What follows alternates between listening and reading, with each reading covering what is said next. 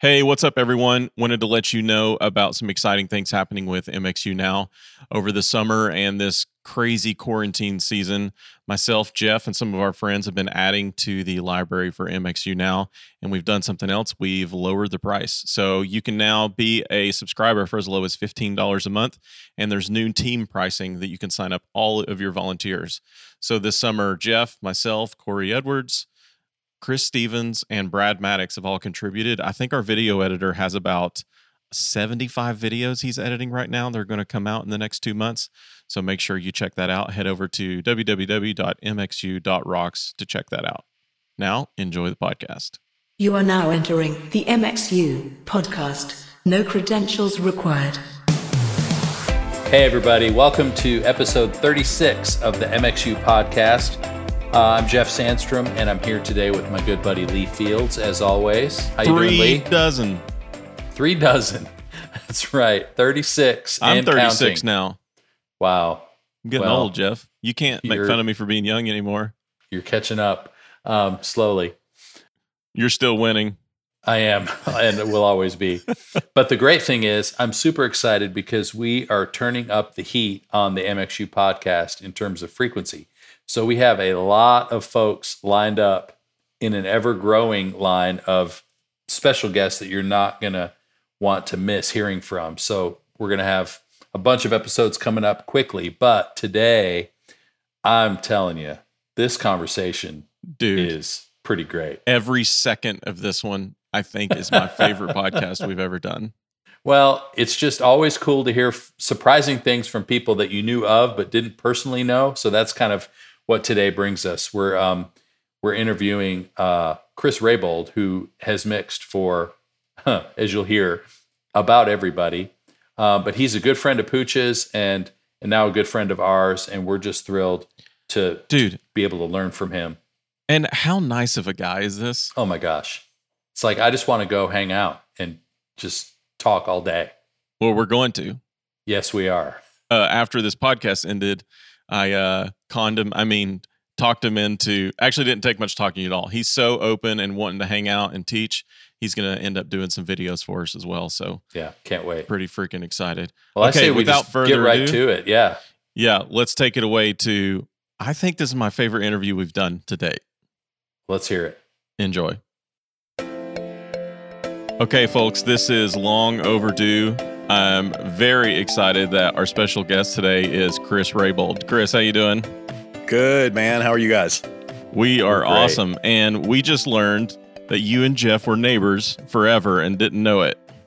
That's right. Well, sort of neighbors. I mean, 60 miles apart, I guess, but yeah. We're in the same in, part of the South. Both so, in Georgia, both yeah. in the same part of the state. Yeah. 60 Close miles enough. in the South is like five miles in, on the West Coast. Yeah. Just down That's the true. road is the way yeah. I like to describe Atlanta. Yeah, just down the road. It might take you two hours to get across right. town, but hey, we're they don't need to know town. that. yeah, right.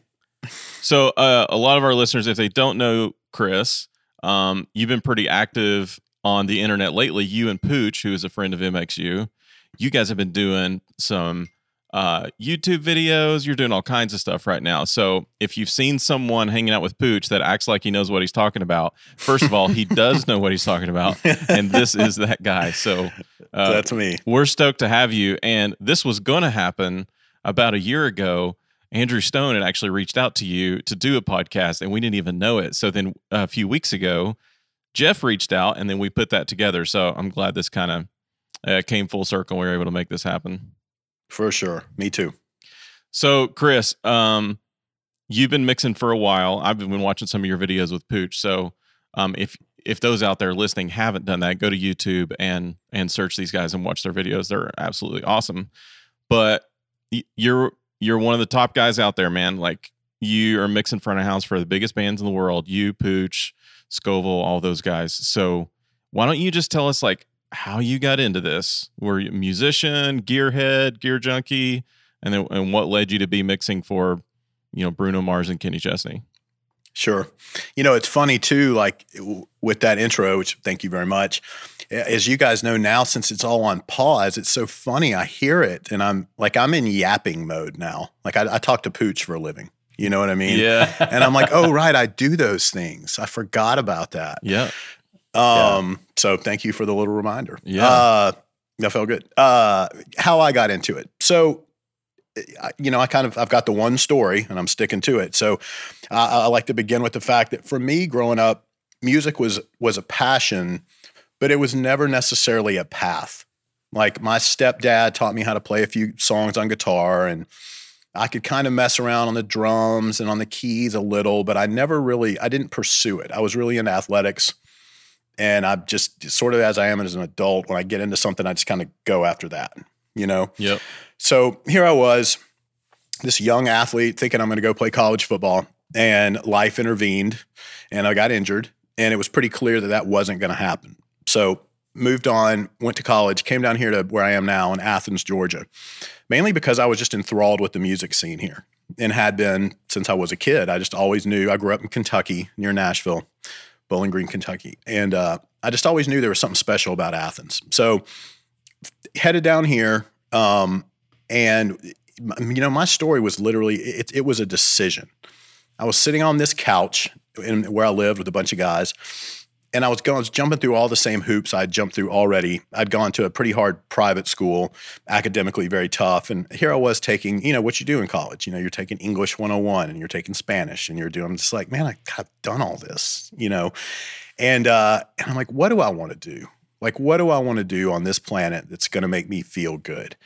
And it was around that time that I had really gotten interested. Unlike a lot of folks, I became interested in live audio first. I wasn't like a studio guy stumbled into a live sound. I was interested, like I would go to concerts, and that for me was was very, very important. It was a big part of, of my experience growing up.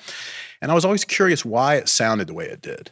And um, you know, looking back on it, I was going to shows in like armories and VFWs and these rough clubs, and I was like, "Wow, it just doesn't sound very good." Now I know what I know. I'm like, man, those guys were doing all they could to get what they could out of those environments. But I was really into it, and because of my involvement in athletics, I was also really into just the way things are all put together, just the way all the pieces come together to make this one thing.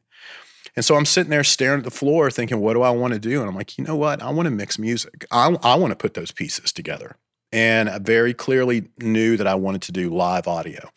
So it really was just that simple. It was a decision. Um, now, from there, as you know, it took many, many different paths, twists, and turns to get me anywhere. And like most people, it was a series of fortunate and unfortunate, you know, happenings along the way. The big one, though, for me was I eventually I went to Georgia. I went to the University of Georgia for one quarter. At that that point, they were in the quarter system. Passed somehow passed all my classes, but with my kind of lack of interest, said, you know what, I'm good. I'm going to take a take a break. I started delivering pizzas, as one does, right? And I'm also at this time helping friends with their local bands, like load in and out of clubs. I, mean, I have no idea what I'm doing. I'm helping Yeah. them set up. I mean, I'm talking zero idea what I'm doing. But Uh, here's a van that pulls up, and all the gear has to get out and on stage somewhere. So you're just making it happen. I am. And I got to be honest with you, as much as I loved and from the jump was into audio, I love our business. And I was very enthralled with the camaraderie and just the movement of everything and how all the different pieces come together to make again to make this thing. So I was really into the the motion and the movement of it. Um long story short, I had a mutual friend who worked with this band Widespread Panic that was from Athens, Georgia yep. and I basically just kind of got on board with them as kid roadie. And I mean, I was it for, for a while. I was driving myself around, and they would just pay me gas to get from show to show, and I was just happy to be a part of it. And I was. I mean, I was to this day probably the happiest I've ever been in my life. It was just, it was such a such a joy. They had one truck, they had two buses, and to me, that was Monsters of Rock. I mean, Yeah. that was just the the coolest thing I'd ever seen. So, did that for a little while.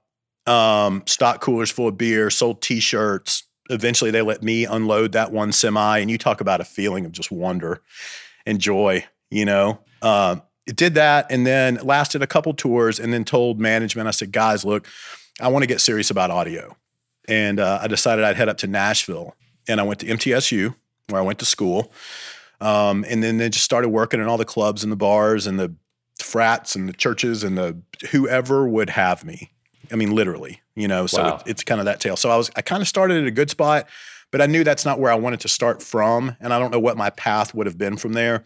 So I just kind of dropped back down, started getting my theory in school, practice in the real world, and then just let things go. Um, to kind of summarize, but also fast forward, about four or five years later, I had kept in touch with Widespread Panic. They were getting rid of, or not getting rid of, their production manager was moving on. And he called me and said, Hey, do you want to come? We know you've never been a production manager, but we've, you know, we've kept in touch. We followed you. Do you want to come take the reins here? And we'd rather have you than some, you know, superstar that we pulled that doesn't quite know us. And I'm like, sure, of course I would. Went, did that, jumped on board with them, eventually would end up mixing them. did that for a decade. And then one day I got a call driving down the road here to come fill in on this sort of secretive big tour. They wouldn't tell me what it was. Turned out it was Lady Gaga. And that's where the second part of my story begins. So next wow. thing you know, I'm thrust and I answer the phone. Can you get on a plane in 12 hours? It's one of those things. And who, next thing you know, I, who called you? Yep, it was Tom Arko from Eighth Day. Okay. I was literally just driving down the road and I was a buddy of mine was in the car. I'm like, oh, Tom's calling. What's going on? And I, used Eighth Day for widespread panic. They were our provider. And he was just, hey, look, here's the deal. We've got this, you know, there's this artist. She's fired one engineer. She's waiting on the this other engineer to come in. It's this big, huge deal. We just need you to fill this time to do all, you know, looking back on it, it was insane because I ended up setting up the session for this other guy. I wrote the whole tour, but then I wasn't quite comfortable with how he wanted to do it. So I made my own so I could get through and did all this. And I had never been in a big political firestorm like that before. I had no earthly idea what I was walking into, yeah. you know? Uh, and so that began, anyway, it went well. I would eventually end back up there as the guy. The production manager, uh, he and I befriended one another. He called me to go on Beyonce before that began. So, and then it's just a, you know, the 10 years of just nonstop movement is kind of how it went. So. That's crazy. So from from dreaming about what this would be like one day at the 40 Watt Club while you're watching a show in Athens to stadiums with these world I mean superstar artists. Yeah. That's that is quite the journey. Yeah, and that is exactly it. That's exactly how it happened. What's you know? funny, I don't know if you know this, and maybe and just correct me, but the story you just told is, and I don't mean this disrespectful. It's like the stereotypical thing of it what is. we tell young people to do. Mm-hmm. It's like, no, you go unload vans for the local band at the club mm-hmm. and you be nice and you be friends with them and you just yes. keep grinding and hustling and busting your tail and then you got to learn and but you got to be really good and if you do all those things and stick at it for a long amount of time 10 years with widespread panic mm-hmm. and you know use your network and then the next thing you know it's not like it's gonna happen i mean like there's a lot of luck right there it's just Tons. right place at the right time knowing the right people we like we all know that like your job i don't know if you saw that i think it was a forbes article like most competitive jobs in the world, it's like NFL coach and front of house engineer for pop stars. It's like amazing. It, I, I did not, but that's yes. yeah. I mean, if you think about it, you know, there's only how many NFL coaches are there? How many front of house engineers are there for superstars? There's it's not many. Funny. Yeah. It's like we could name like I couldn't name all 32 NFL head coaches. I could probably name half of them. Yeah. I don't know that I could name 32 world class front of house engineers. No. You know, it are there even 30? I don't know. I that's know. Funny. Well, that's the funny thing is like now once and then once that you somehow get in that circle, I mean there it is so few names. And it's funny that you said that too because I often reference the NFL coaching carousel that it's very very similar yeah. to what we do. Like once you're in, you're Norv Turner. You can mix yes. for 30 different people. Yeah. And it doesn't matter if you go 4 and 12 in most places. You're just you're a name. Right, cuz you know? if there's 50 superstars, how many managers are there? Exactly. 20? right. Uh, right. And then the trick at a certain point becomes people can be wowed by the resume with 30 names. Yeah. Which mm-hmm. a lot of times is kind of a red flag in and of itself, you know, is why are, why are there so many names, you know, because you never went back anywhere. Right. That's so, interesting. But you know what? You're right as far as the stereotype and, and almost kind of like the, oh, just show up and put on a smile kind of thing. There's truth to that. There is. And, and, and I'll and I'll have people hit me up from time to time. They're like, "Hey, the, uh, you know, a mutual friend has given me your name, and I'm getting ready to go out on my first tour, and we want to talk about negotiating salary." And I've hit some of those people back on the side. Sometimes it's in a group, and I'm like, "Look, I got to be honest with you. I work for free. Yes, you know." I did. Yes. Kind of just with this belief, and I know it sounds cheesy and I know it's cliche that if you do work hard and the and the be nice thing, just be a be a decent human being, you know, please and thank you, carry yourself with your own sense of respect, but respect for others that that will eventually pay off. And there's no guarantee in that, but I kind of just went with that and and and got very lucky that it worked out. Yeah, and That's the unspoken thing, like I said, is you got to be freaking good. You know, Mhm. you cannot suck. You got to be freaking on the ball. And that's the good part about where I kind of I did this. I mean, my ascent wasn't school, internship at Clair Brothers, start mixing the opener on Metallica. I've got front of house gear. I mean, it was like this. Yeah. So there was plenty of time to suck. Yeah. I mean, I just I go back and I think about these acts I work for and thinking like, well, maybe the snare bottom should be louder than the snare top. Just these horrible things that I performed on these acts, you know. And I, I mean, I think about that exact thing. I'm like, God, how did I get away with that? Yeah. But it's funny though because I I tend to look back on my start in the studio world as Mm-hmm. a lot of that too. I mean, I I had the privilege and the curse of working with a lot of untalented people in this sort of Yes. independent recording studio. But because of that, I got to experiment and I got to it was almost like there was a safe place to fail without anybody really noticing or Mhm. without any like to fail on a smaller stage so to speak so that I could learn, you know, because there's only so much. I mean, MTSU is a great program, and I'm sure that you look back on that as a great experience, but there's only so much you're going to learn in a classroom yes, until you start applying it in a real setting with a real PA, with people in the room. And, you know, to your analogy about sports, it's like, it's not only putting the pieces together and running the playbook, but it's how does the how does the crowd respond? You mm-hmm. know, is the are the fans cheering like they would at a football game or whatever? It's like, is what I'm doing actually eliciting the the response emotionally and audibly from the audience that I'm going for? So to have that kind of slow sort of stock market type up Yeah. and to the right, I think is a is a great analogy. Yeah. That's cool. Yeah. And you know, and you're right. It really is. I struggle with saying, literally saying this adjective sometime, but experientially, you know, your just eh, it. And I'm a big believer of training. You know, of of of just going at it, repetition, time after time after time, and you just you go and you think about the all the shows you've done. I'm glad you mentioned that about the there's the sonic representation of what we're doing. How does it sound? And then there's the experience. Are they moving?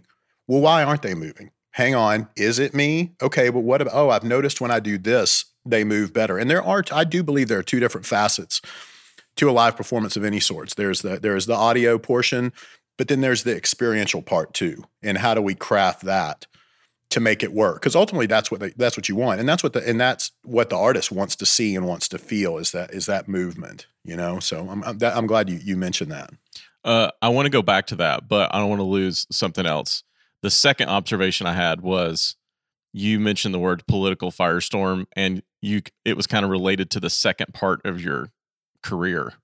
So, Mhm. like we've talked to Pooch about this, and Scoville, and a lot of these guys, and when you get into that mixing for Superstar, it, how much of it do you think is it half mixing, half political firestorm? Like, there's something to the temperature of the seat at front of house gets warmer, right? It's getting it's much more hot mixing for probably Lady Gaga than an opener at the VFW yes in in Athens. So talk about that a little bit. Yeah and it and it's an exponential amount of heat uh, that that increases. Um one one i don't know if it's such a good thing. One thing i think that's worked in my favor and i don't suggest this but as i as all i have always put so much pressure on myself. You know i'm kind of been sort of always been that way where my expectations and the bar is set so high on my end that it's almost like whatever you can bring at me is probably not going to be that it just comes in with different flair now like Yeah. you know and there's all sorts of different messengers and there's different and there are different ramifications and there's literally more money on the line that that sorts of of, of, of thing but um How much of that do you think comes from sports, like growing up and being that sort of setting high standards for yourself? all That's- of it All of it. Yeah, that's how I am too. It's like, you know, for me, I'm if I'm mixing and something goes wrong, I'm way harder on myself Yeah. than the manager or the client rep or whoever's standing beside me. Yeah, and it or really the does. pastor or whoever. Oh, completely. And and and so much of my so much of this field to me mimics that that it mimics growing up in athletics. It just mimics that whole sort of, you know, wanting to be a good teammate, but also be the best, but not be too much and not, it's just, it's so incredibly similar. And to this day, it is. It gets, as you guys know, it gets lonelier uh, as, you- as you become the only person, whether it's at front of house or, you know, in monitor world or whatever, you're kind of the only guy on that team, you Yeah. know? Um, but, uh, yeah, it all, it, it's all very, very similar. But, um, yeah, as far as like how to navigate it and what the percentage is, that's a great question. I would say it's at least 50 50. Wow. And there there are certain people for sure, like I mentioned, once you get in this little group, you become Norv Turner. Right. Uh, you guys don't know who that is. That is a, a coordinator slash head coach in the NFL who has been with everyone, everybody, and he just keeps showing up. Um, I feel like there's a lot more of those than there are really because I've been to. I'm sure you guys have too. I've been to every supposed Top Gun show out there at some point, and with the understanding that that's only one small sample size, and understanding all the variables working against us in any given moment. But I've been to I've been to a lot of those shows, and you know, a lot of times you're just like, huh, okay, you know, Yep. and you're but you know they're great at something. And a lot of times that it might not be kissing up to the artist, it might be handling the artist people in the right way. Yep. Um, so, and, and I feel very strongly that that is a, like, I, I will tell you this, that is a skill set I possess, but I do it without, and I've been quoted as saying this before, I try to do it by staying me because that way I don't have to drift in and out of character, you know, That's and, a really good point. you Man, know, that's and, and, and get, thank you. And, and, and, you know, you don't get caught. Oh, I wasn't standing on me. I, it's literally, it's just me. Like it's the same version of me that you get. And I feel like that's a lot easier way to just keep a, keep a straight path with people. So it is a skill set, and at times I enjoy it. I do. I enjoy the the political victories because they're difficult. They're they're just as hard as you know navigating a, a tough room. But um, and I think they can exist anywhere in any. A difficult person is a difficult person. Period. You know, wherever you encounter them.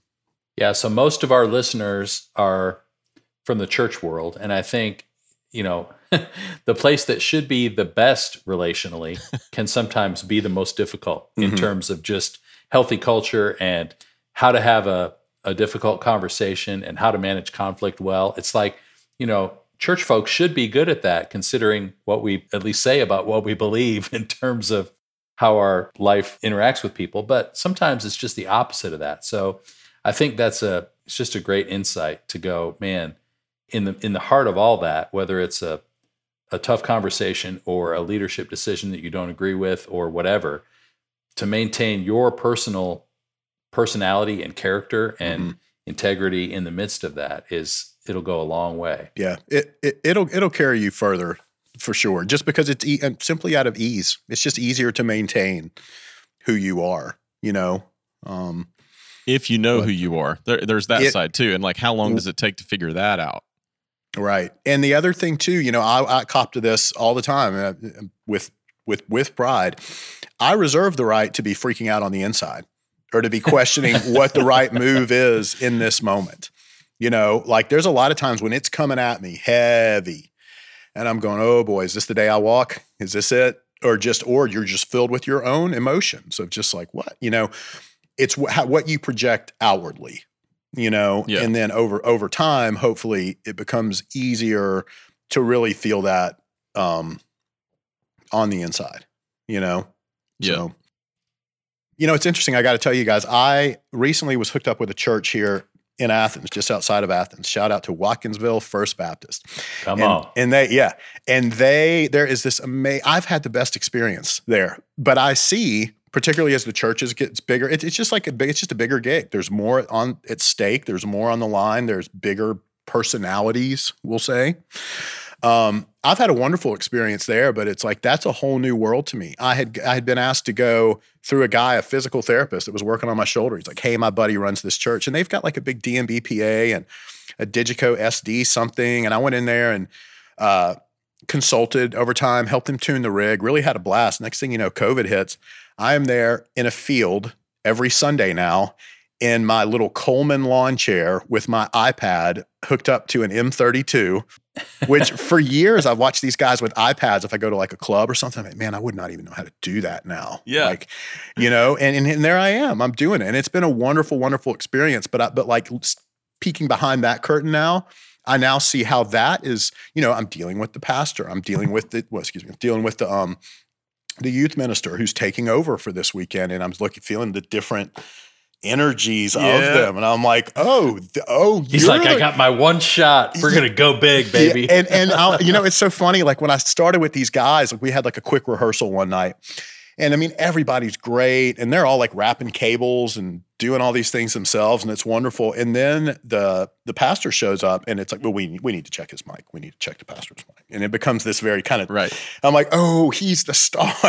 I get it, you know, and it, like Yeah. the whole the whole vibe changed, and I'm like, got it, been here before, Right. You know, so Except it's- Lady it's Gaga's sister can't take the headline slot for her in Cincinnati. You know, You're right, that right. doesn't happen. yeah, totally, totally. So it's been an interesting and oh man, you talk about grateful experience uh, hooking up with those guys. So That's very cool. yeah, That it's is been cool. okay, so now back to the. Let's see if I can say the word experientially. Was that Yeah. is that what it was? We'll just say back to the experience back to component the of it all. experience. Okay, Right. so I haven't actually. I take this back. I was going to say I haven't heard you mix, but I let me see if I did. Did Okay. you mix Chesney when he had an EV rig out, or was that before you? No, that preceded me. Okay. I heard that tour, so I did not hear you mix. Um, I my buddy though heard you on Bruno 2 Mhm. summers ago, maybe in Sacramento, Uh-huh. and he's a drummer and he's an engineer, and he raved about the drums. Oh, thanks. So- I, rem- I actually remember that show. That was a good show. They've Oh, got a well, new good. arena there, so we're set up to impress in those environments. Okay, great. So Yeah. it's one thing to impress a front of house engineer, but to impress one that's a drummer about the drums, I was like, okay, this this guy's not a hack. He's not one of those. Yeah, He's not right. Norv Turner and doesn't know how to run uh, a, an option offense. Okay. You're right. So- um talk to me about drums like i'm i'm sure you're like yes i love drums because if if he was like your drums are awesome i'm sure you love them and then it the experience with drums to me that's one very easy way like getting that right just makes the experience better for people so i've heard you and pooch talk about microphones and stuff like that so let's just geek out on what you're what you're doing with drums I love that question. and I love that question for so many reasons. And a big thing, you know, in live sound that it's it's easy to kind of rip on the live sound community is that it it often is the place of lead kick drum, you know, Yeah. where and and I got to tell you, I was sitting there this weekend in my little lawn chair over here at Watkinsville First Baptist and I'm going this is all drums. I'm doing this for me. Like that guitar is way back there. It's so easy Yep. to go there because it is there's this really fine line between I feel like that's the first like Jedi level skill that you get as a mixer is you you really hone in your drum sound. Yeah. You know? yeah But mm-hmm. it's easy to never progress from there. To have super drums, the vocal on top, then everything else sits down there. Maybe you get the solos right. And Yeah. I got to be honest with you guys, that's a path for success. If you just do that, you're going to be all right. But i've been to some lear- football stadium shows that would have been awesome if they had done that If right now, here's the thing. Here's the thing. To your point, and this is another reason why that's a great question. So there's the caveat. There's the get me out of jail free card. In that, hey, I realize that if drums are too loud, it's a lame look. Don't do it. Here's the truth. We need that trend, as I see it. We need those transients. We need that peak information to punch yep that elicits excitement, particularly in a difficult room. And sometimes that is really all you're going to get out with any definition. Whereas the big, heavy chordal stuff is going to sit there. I don't care how well the room is tuned, if it's the it's the right or wrong room with the right or wrong system, it's just going to swim. You know, yep so and and I can tell by even by the way you phrase that question that you you know what I'm talking about. Oh, yeah. Sometimes that's just you just need it. And and I'll notice that when I set up mixes and uh, rehearsals, and they're very they're this they're these album things. You know, once the tour gets going, those drums get a little louder. the vocal gets a little drier and a little louder. Sometime and eventually you know we're heading right back to board tapes from the clubs. Um, so you know the thing and so then so then it really becomes how do i get this awesome drum sound but then make everything else equally have power around it? And depending on what genre you're in that might mean any number of different things like doing more pop and r&b i've had to learn how to make keys uh, which we all know how difficult keys can be particularly live Mhm. particularly digital p- pianos specifically um, i've had to learn how to make those powerful and how to make those matter if i do like the rock stuff or the country stuff it's the guitars which seem to be a little easier um, so how i do it is very specific but I, but I will admit that there is a really fine line between running out of literal headroom, room in my stereo bus, um, Yep. and and and getting everything else to sit. So I try to be really specific with gain structure so that I can, if I build this powerful drum mix, I then get my band mix, but then the drum mix gets too loud. I've actually got a little bit more like we can kind of do this for a minute, and I don't run out of literal room. Yeah. You know, That's great. So you mentioned transients, and th- that's massive for me. Have you experienced maybe up until now that we've got these just stupidly powerful PAs, but even before K1 and GSL, like the, Mhm. the the generation before, I would be in an arena with 12 boxes of you name it. And the system tech sometimes look at me and be like, "Your snare drum's hitting the limit." you're in limit. I'm like, well, how in the world? It's only 100 dB. Like, it would drive me crazy. Yep. Yep. And and that's one thing Pooch and I have talked a lot about is um, you know, as you get further into it, is understanding, you know, raising RMS level, Yeah. raising that average level. And that's really where the money is. I like to say peak level is the truth. Like you will clip, and once you've clipped, you've clipped. Yep. You're either gonna you're either gonna clip, even in the digital realm now where we can't always clip internally. Uh, we can clip a converter or we can hit go to limit in the system. So where peak is the truth, RMS, I say it's free. What I mean is that's what you want to learn to increase, but doing that without rounding off those transient too much. Again, it's just it's just challenge after challenge after challenge. So yes, I've been there a bazillion times where I'm I'm clipping, or I'm peaking, or I'm into compression, and I too am just like, how, how, Yeah. know? right. Because on the back of the spec sheet for this loudspeaker, it says this thing can do 127 dB. Like, what are you doing? I know, I know. And so, to man, a million times have I been Yeah. there. So that's it. And then you just Man, learn that's about really good. Well, thanks. And then you know, it's just learning how to raise that RMS level, and then particularly when tracks come into play, which are all at this. Right. Here's the peak, and here's the RMS. Good luck. You know, and suddenly your big loud drum sound is this little pippy thing that's not getting up and over. So Yeah. that's modern mixing. You know, So- how do we how, how do we remain competitive against that? Can you put into words how to get great, powerful sounding drums in a big, loud mix that that's not all you hear?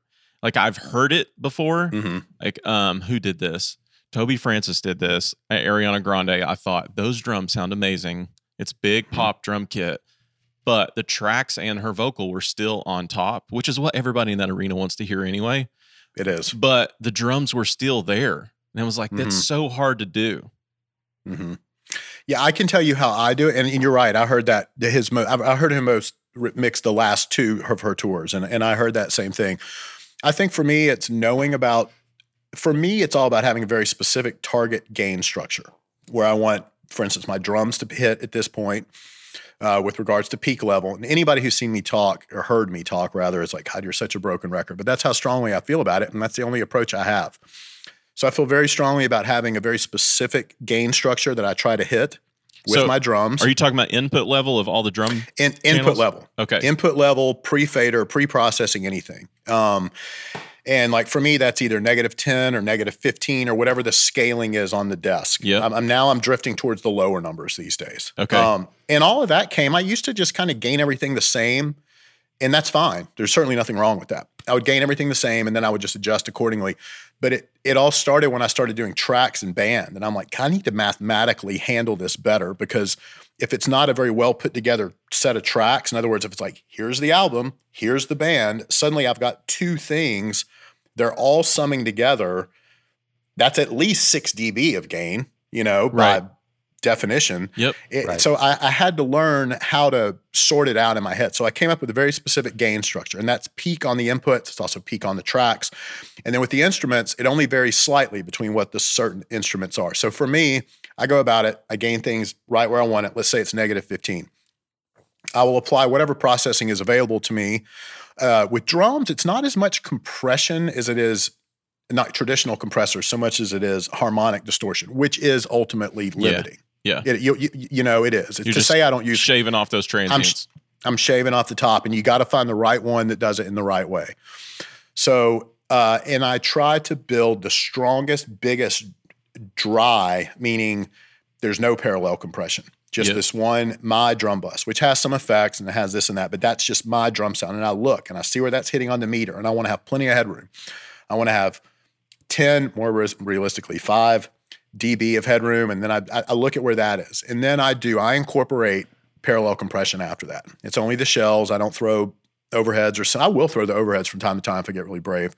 The occasional reverb.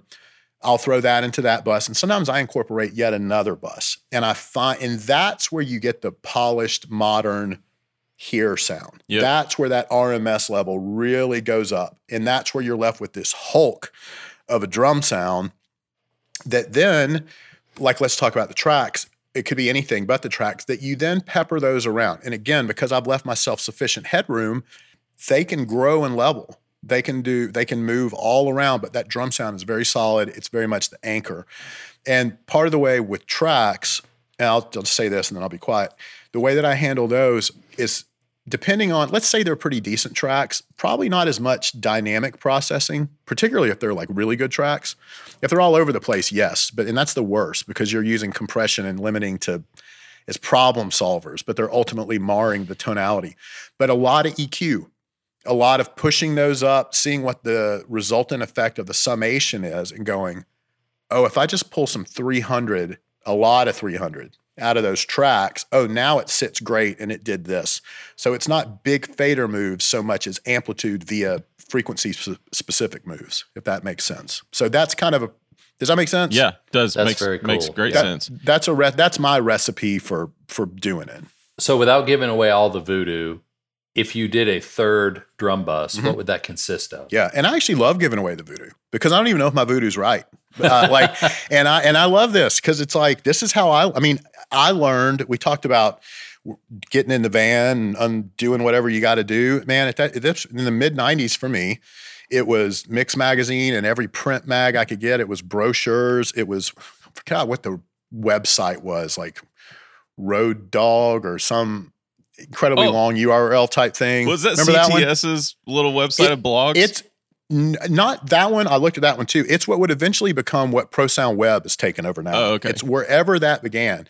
And like no, I mean, I would just or I would ask engineers like, "Hey, what do you do?" And in the end, we we still all have to do it. Um. yeah. By the way, can I tell you how much I miss the old Mix magazine? Oh, I mean, those those thick issues I would know. come in the It- mail. It was like I the Sears catalog. go to go to Stephen St. Croix's comma column in the very first reading, and I just, know.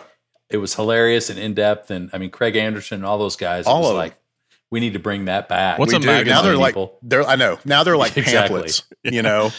And Um, just ads. And, and I got so much from that, so much. And now that I look back, too. I'm like, it was just people spouting things, but I tried them. And that doesn't mean they stuck. And with regards to the voodoo, like, um, again, talking about Pooch, he and I shared a show file once where I set it up. I handed it to him. I came back, grabbed it a year later. And it was so interesting to see like the things he did that worked awesome, but they just felt different to me. So I had to change them back to me. So it was just my voodoo. Yeah. Um, but to answer the question, I'll have super nerdy here. this is when I have access to all my stuff. I love the sound of a very snappy, modern VCA based compressor um, where the transient just gets around that threshold. That at the for me the slowest I'll go is three milliseconds. I'm more of the 10 to 30, and I'm talking about uh, truly VCA based bus compressors like SSL nowadays, the API, The um, 2500 API. yeah, Yep. any any of that kind of stuff, you know, and it's like that snappy, hard, Yep. push it forward sound. But I don't like that to lead the way.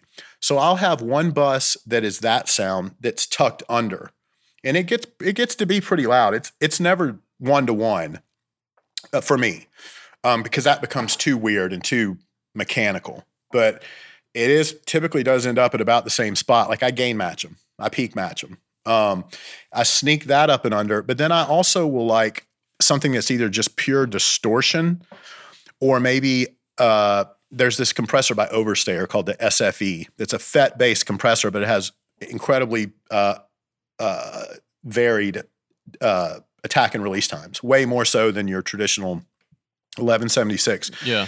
It has a harmonics function that you can engage that really almost does this smiley face on it. So I get this brighter, aggressive, other flavor, excuse me, of compression.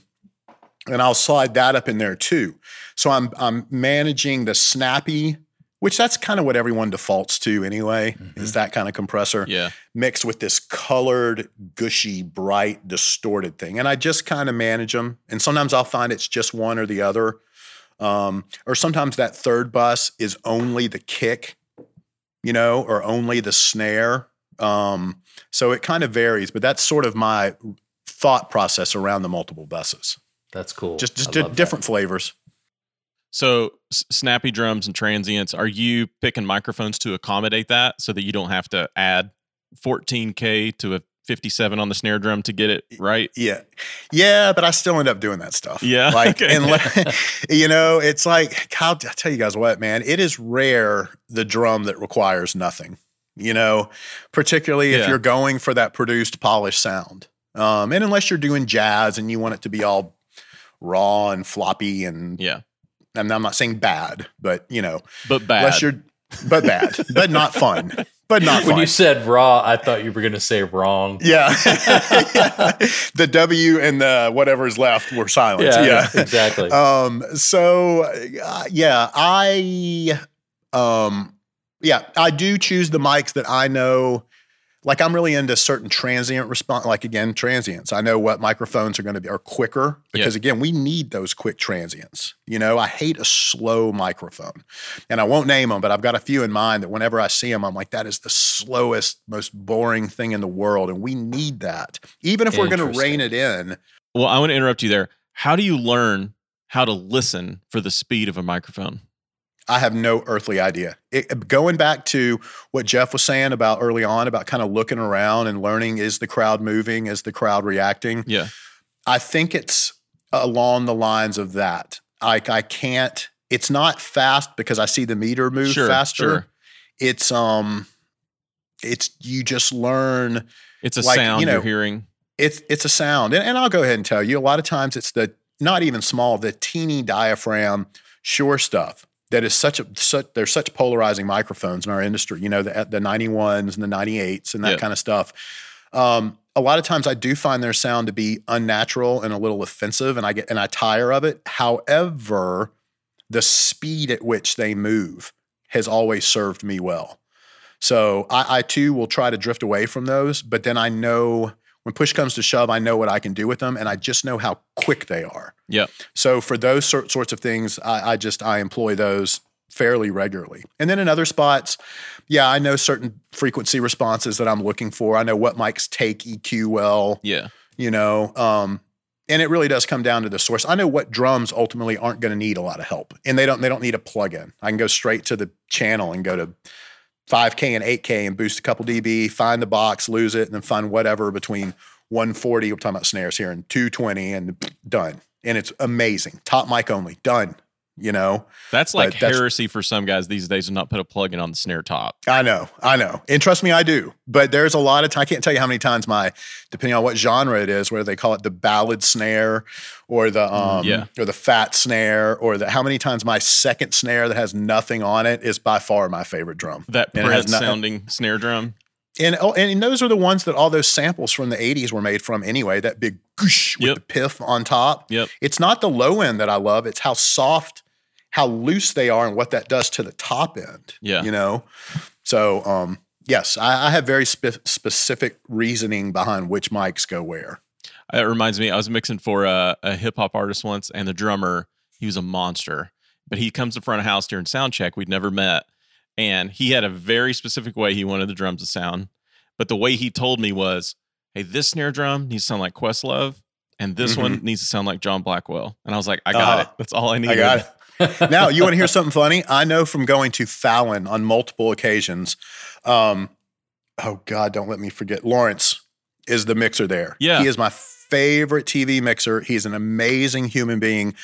Questlove specifically, when I mentioned that bottom snare louder thing earlier, loves the bottom snare which, Oh. as we all know, is a kind of horrid sound on It its is. own, even even at the best of times. But that's kind of where he wants his. And I'm not saying it ends up being louder, but he wants a lot of that, and that's that hip hop snare sound. So, um, yeah, I love at least references like that are kind of specific. I, I had an artist one. this is great, an extremely famous artist one time tell me he knows exactly what he wants, but he doesn't know how to phrase it. And he's like, "Yo, I just want my vocal to cut. It just needs to cut. You know, it needs to have that." I'm I'm hearing cut, cut, cut. It needs to have that low end, and it was just like What? like the whole description just blew up in my face. I'm like, you have the worst use of words ever, but I, I know funny. what you're trying to say. well, and we've said this before, especially in some of our MXU Now videos. It's like you have to have a sound in your head that you have to have a library of sounds that you're going for. And then it's almost like this sort of memory bank of references of audio clips to go, okay, I'm Mhm. looking for the, you know, that just crack in the snare drum from Prince Diamonds and Pearls or Mhm. whatever it is. And it's like you've got to you've got to be able to go from your brain to your fingers to get that sound to come out of the PA. And that takes reps, that takes a huge library of just listening experience as well as okay, how do I translate that into you know what I'm able to do? And I think tools like virtual sound check and just being able to practice Mhm. are invaluable to help especially inexperienced or beginner guys kind of establish that that memory bank. I, I agree. And you'll know going into, you know, I, I've become such a genre hopper. Like I know now going in, I'm like, I kind of know what these guys are listening to, or I Yeah. know what they're looking for. Or I've had those conversations like you described, but far less descriptive. And I know, I, I kind of know what they want. So you kind of got to do your homework, uh, you know, going in. But then you're, Jeff, you're exactly right. Like have that, have that reference in your head. So let me back up. Uh, a few minutes ago, you were talking about. Um, you mentioned the keys sound in R and B Mhm. that you're that you're striving for, and how to get that to speak, and how to find a place for that to live. Can you talk about that for a minute? Because a lot of church guys have, you know, piano sounds that they're struggling with, Mhm. um, especially with you know you're not miking a piano anymore. You've got a Nord stage piano or a Roland, you know, RD series or whatever it is, or a MacBook like- Pro. or a MacBook Yeah. Pro that has some sample from some guy down the street that they thought their church was awesome. So now we've got to use this one. Mhm. So just how you approach piano sounds and finding a, a place for that to live Yeah. generally and tricks tricks that you might have to share. And honestly, as you're saying this, I'm like, oh man, I don't even know if I have the answer. Um, yeah, it really is. I promise you, the two things that strike the most fear in me is an acoustic guitar with a DI and whatever kind of pickup in it is. That's the most unnatural sound on earth. Uh, and then a digital piano. Those two, I would rather have a hundred person choir on the fly and a eight person band any day than the than those two things. They're they're just and the thing that's difficult with the pianos, digital pianos, or let's say digital keyboards, but let's pretend we're just talking digital piano patches. Um, that instrument, those 88 or what, however many keys you have, they it runs the gamut frequency wise. Nothing else covers up that level of space, and the bulk of the power and the level generated is in that left hand. You know, unless they're doing Jerry Lee Lewis for a minute Right. and they're going to rake it, Mhm. it's down there, and that is 260 hertz, 250, 400. I mean, that is all the stuff that we constantly try to carve and cut. So, what I have started to do, well, first of all, I know certain patches, I know certain keyboards that come to me, and I just, I know what they are, and I know I'm only going to get so far with them. I know they're not that great. And like some of the biggest ones out there, some of the biggest top selling keyboards out there, very expensive that we see on the world's greatest stages. They're kind of, a friend of mine really summed it up for me well. He's like, you know, those are designed for Guitar Center and headphones, and they sound like a musical score. They're so big and the, the, they're just so wide. But they don't necessarily play well with others. They're good on their own, you know. So that being said, I'll go in with these keyboards. I am not afraid to boost. I- I'll find like what I continually will, will find. Okay, what's that mid-range weirdness that all of those keyboards have? There's that swimmy, swampy stuff. Yep. I'll know where it is. I'll start there. I'll put a cut there. And a lot of times it's more aggressive than what I'll end up, but it's more like that's a placeholder. That's a note to Mhm. me that this is where trouble is. I will high pass if he's going to be play, he or she is playing with the band. I will pull that high pass up, and a lot of times for me, it's high. I mean, that thing might go Like two or three hundred. not quite that high. Maybe if the system calls for that, but I'm not afraid to go to 200 Yeah. you know, to to clear up what's going to be covered by the bass guitar and everything else. Again, that's a placeholder. I know if it's just um God, again, talking about this church where I'm working now, the guy, the guy that's got me there, Jason Dominy, who's so happy I'm there because he can play now that he's not doing all the audio stuff. But he does this great thing where when the pastor comes in, or there was a baptism the other day where he has this accompany with accompaniment with it that's so tasteful and so perfect. Man, he's so good at it. If it's just a vocalist and the piano player, keyboard player, or the whoever, and the key, I, I'll then know, hey, I can sl- I can slide that high pass down. Now he's got the 80 hertz.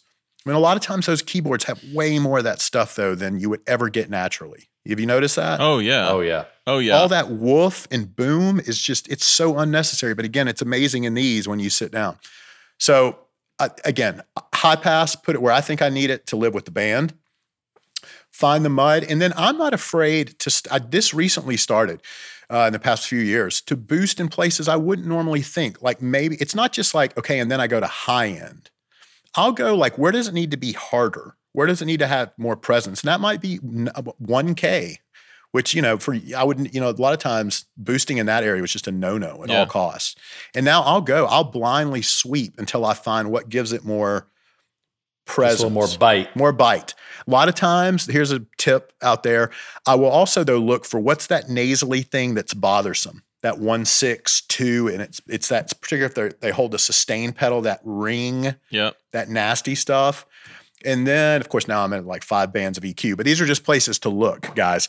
Um, And then I will look to see if high end boost does anything. A lot of times you're just boosting, I don't even know what.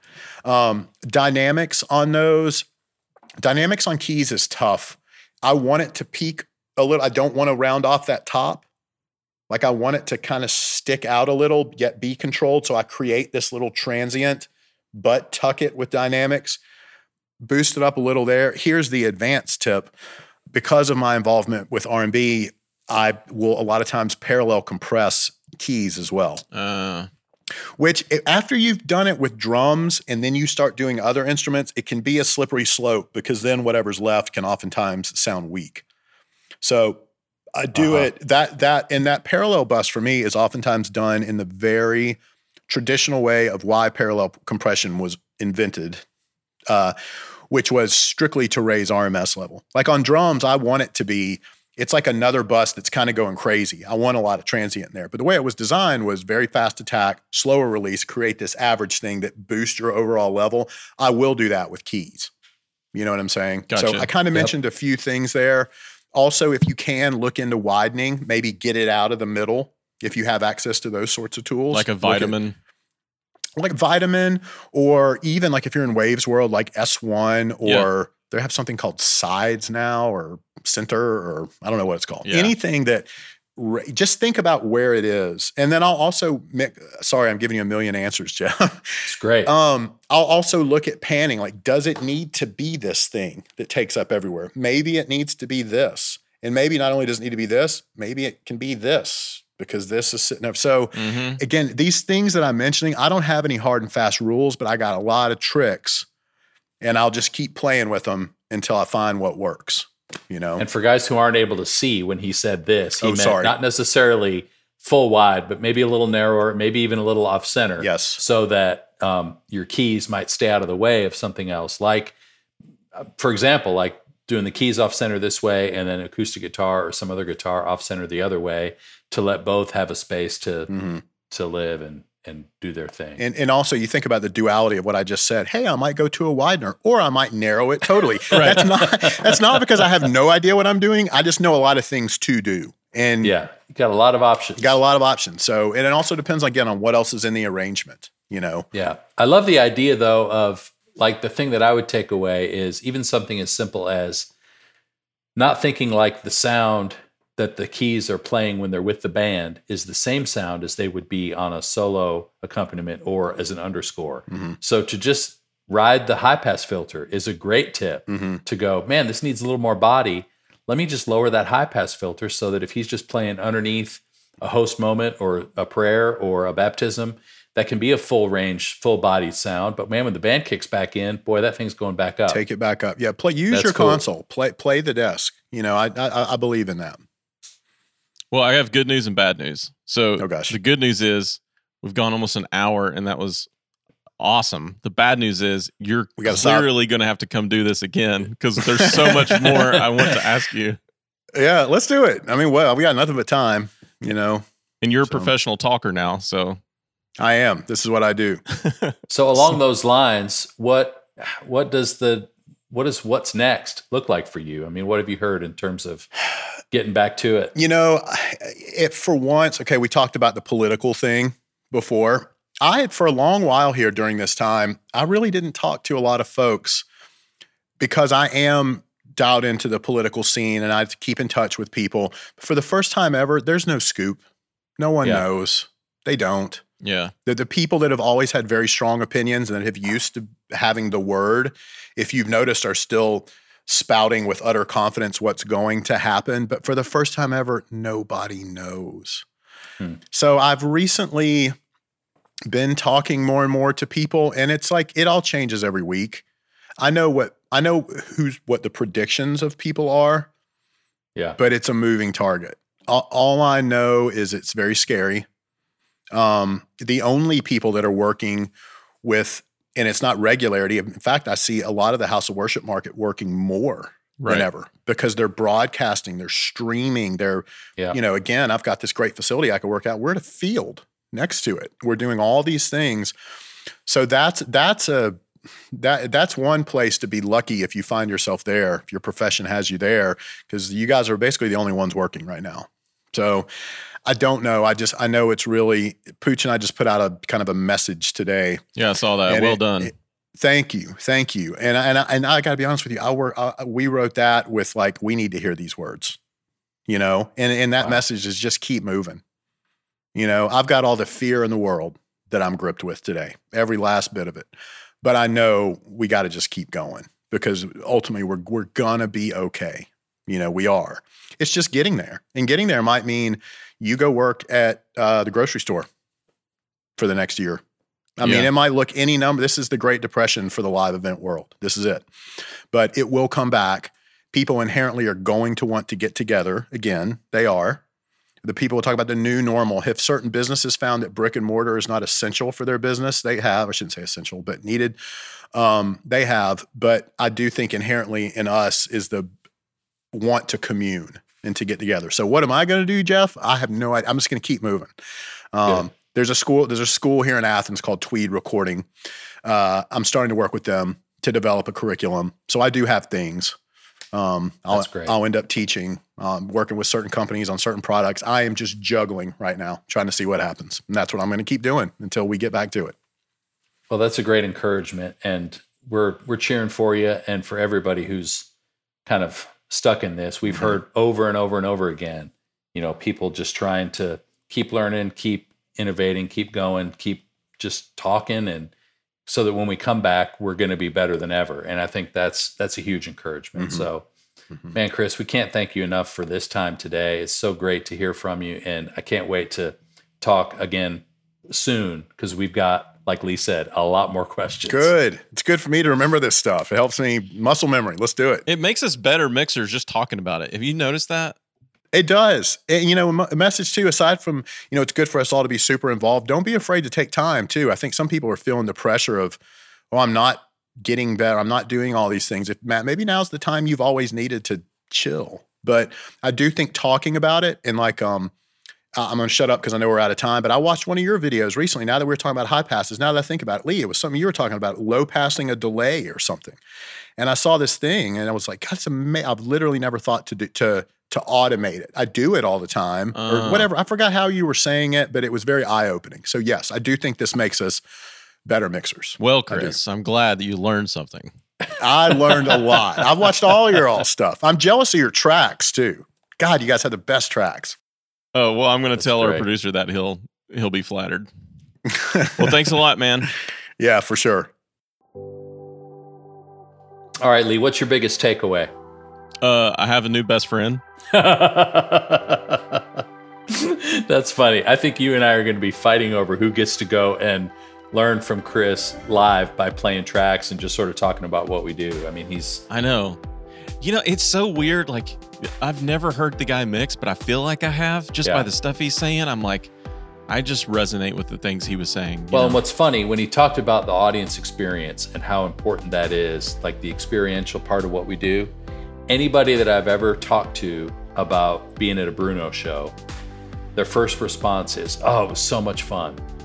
And then Kenny Chesney, obviously, that's his whole vibe is Right. we're, we're going to have fun. So it's it's interesting how much he's in tune with that sort of audience experience part of what we do as mixers. Because for those artists, you have to be. I learned a ton and I have a lot more questions. Like, I want to know what harmonic distortion he's using on which drum and why, all- Yeah. you know, all that kind of stuff. And then when he comes back, inevitably, um, I want to talk about like vocals in an arena. If I resonated that much with what he was saying about drums, I think with vocals, it's probably going to be something similar too. Yeah, totally. I'm just not as good as he is. I think the same way. I just can't do it. It's like it's like watching Tiger Woods play golf. Really, it's like I know how Right. to have a good golf swing. I just can't hit it like he does. Right. exactly like that. Yeah. Well, I'm excited to get to know him better and to keep hearing from him because it's going to be great. But meanwhile, we've got a lot of things coming up, and um, Yeah, you texted me this morning that the, you've got nine podcasts scheduled that Yeah. I, I have to be at. So that's awesome for all you listeners. You got nine podcasts staring you in the face coming up pretty soon. So that's cool. yeah, nine podcasts coming up, and a bunch of new content on MXU now. So keep keep staying engaged with us because we got a lot more exciting things coming. Yeah, we've been dropping some uh, short tips and tricks video stuff on on social too. So if you're not following us, uh, go check us out on Instagram and Facebook, and stay tuned for updates on our event plans for this year and next. Jeff and I are we've put down in pencil a plan for uh, an online event later this year. So we'll see what happens with that. I'm actually really excited about that. I think it can be a lot of fun, and we might have some surprises. It's awesome. Cool. All right, everybody. Till next time. Thanks for joining us. We'll see you.